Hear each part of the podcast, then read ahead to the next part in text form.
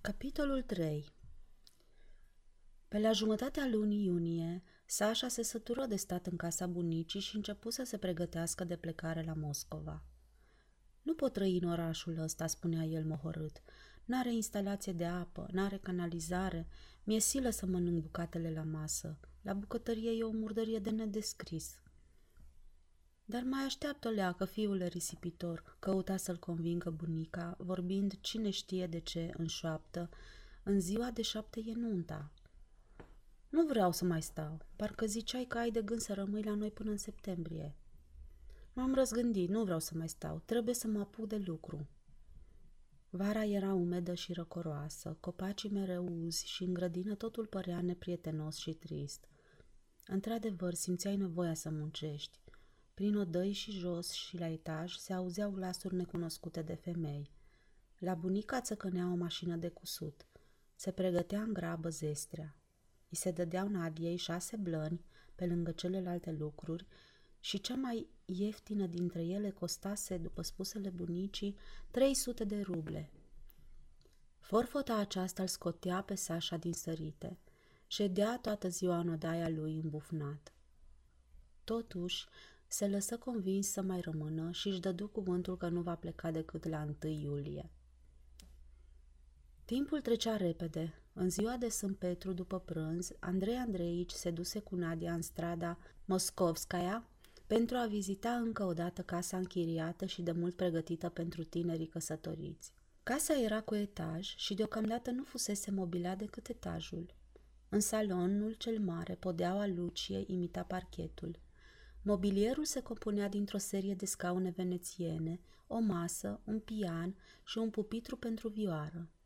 Mirosea vopsea. Pe unul din pereți atârna un tablou mare în ulei, cu cadru aurit înfățișând o femeie goală și lângă ea o glastră violetă cu toarta spartă. Minunat tablou, spuse Andrei Andreici și oftă plin de respect. E de Șișmacevski. Alături se afla salonașul cu o masă rotundă, un divan și câteva fotolii îmbrăcate în stofă de un albastru aprins. Deasupra divanului, o fotografie mare a părintelui Andrei cu camilfacă și decorații. Cei doi tineri intrară apoi în sufragerie unde se afla un bufet și după aceea în iatac. Aici, în penumbră, stăteau unul lângă altul două paturi – cu siguranță că cei ce pregătiseră atacul socotiseră că în el totul avea să fie întotdeauna foarte plăcut și că nici n-ar putea fi altfel. Andrei Andreici o ducea pe Nadia prin odăi, ținând-o de mijloc, iar ea se simțea slabă, vinovată, ura toate încăperile, paturile și fotolile astea, iar femeia goală îi făcea de-a dreptul silă. Acum își dădea bine seama că încetase de a-l mai iubi pe Andrei Andreici sau poate că nici nu-l iubise vreodată. Dar nu știa și nici nu putea să se hotărască cum, cui și pentru ce să o spună, cu toate că se gândea la asta zi și noapte. Andrei Andreici o ținea de talie și îi vorbea blând și smerit și era atât de fericit plimbând-o prin această locuință a lui. Iar Nadia vedea în toate numai banalitate – o banalitate naivă, neroadă, peste putință de îndurat, și brațul lui, care îi înlănțuia mijlocul, îi se părea greu și rece, ca un cerc de fier. Îi venea în orice clipă să fugă, să izbucnească în hohote de plâns, să se arunce pe fereastră. Andrei Andreici o duse în odaia de baie, unde atinse un robinet în perete și deodată începu să curgă apă. Îți place?" întrebă el râzând. Am poruncit să se instaleze în pod un rezervor de 100 de vedre, așa că vom avea apă din belșug. Coborâră în curte, ieșiră în stradă și luară o birjă. Vântul stârnea nori groși de praf și avea impresia că ploaia are să se pornească dintr-o clipă în alta. Nu ți-e frig?" o întrebă Andrei Andreici, închizând pe jumătate ochii din pricina prafului. Nadia tăcu. Îți aduce aminte că Sasha m-a învinuit ieri că nu fac nimic, spuse el după o scurtă tăcere. Ei bine, are dreptate. Are perfectă dreptate. Nu fac nimic și nici nu pot face ceva. De ce o fi oare așa, draga mea? De ce mi e atât de nesuferit până și gândul că aș putea să-mi pun vreodată o cocardă în frunte și să mă duc la slujbă? De ce îmi piere voia bună când văd un avocat, un profesor de limba latină sau un consilier municipal? O, Maică Rusie! O, Maică Rusie!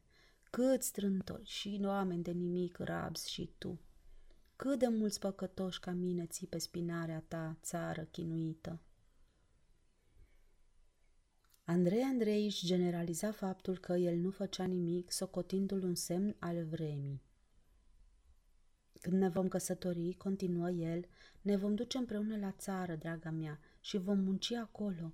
Ne vom cumpăra un petic de pământ cu o livadă și cu un pârâu, vom observa viața din jurul nostru și vom munci. Ce bine ar să fie! Își scoase pălăria și părul îi flutura în vânt. Nadia l-asculta și îi spunea, Doamne, de ne-am întoarce mai repede acasă. Pe când se apropiau de casă, îl ajunse din urmă pe tatăl lui Andrei. A, uite că vine și tata, se bucura Andrei Andreici și îi făcu semn vesel cu pălăria. Tare mi-e drag zău, așa spuse el, plătind birjarului. E un bătrân de treabă, un bătrân cu suflet. Nadia intră în casă mâniată, simțindu-se bolnavă la gândul că toată seara va avea musafirii pe cap, că va trebui să facă conversație, să zâmbească, să asculte vioara și fel de fel de fleacuri și să nu vorbească decât de nuntă. Bunica gravă, elegantă, în rochia ei de mătase și mândră cum părea întotdeauna când erau musafiri, ședea lângă samovar. Intră și tatăl lui Andrei, cu zâmbetul lui hâtru. Am plăcerea și fericita mângâiere să te văd sănătoasă, îi spuse el bunicii și era greu să-ți dai seama dacă glumea sau vorbea serios.